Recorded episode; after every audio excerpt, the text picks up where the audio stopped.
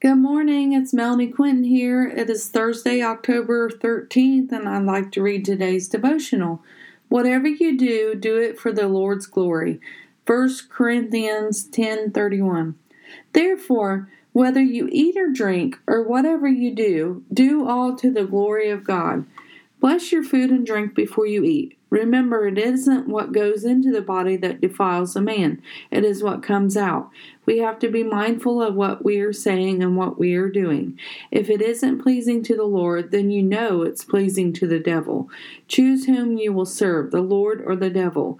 We can't serve both masters. Every day is an opportunity to make things right. Do you have someone that you have had a falling out? Have you prayed for the restoration of that relationship? Are you trusting the Lord is working all things together for your good? Or are you believing nothing good ever comes out of your life? Do not believe that lie, for there is something good in each of our lives.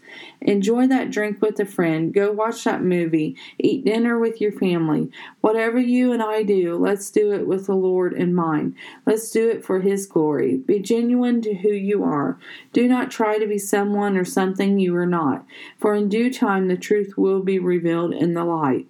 I have heard several stories of people's lives in my 44 years here on earth, and the one thing that runs true for all, they just want to love and be loved.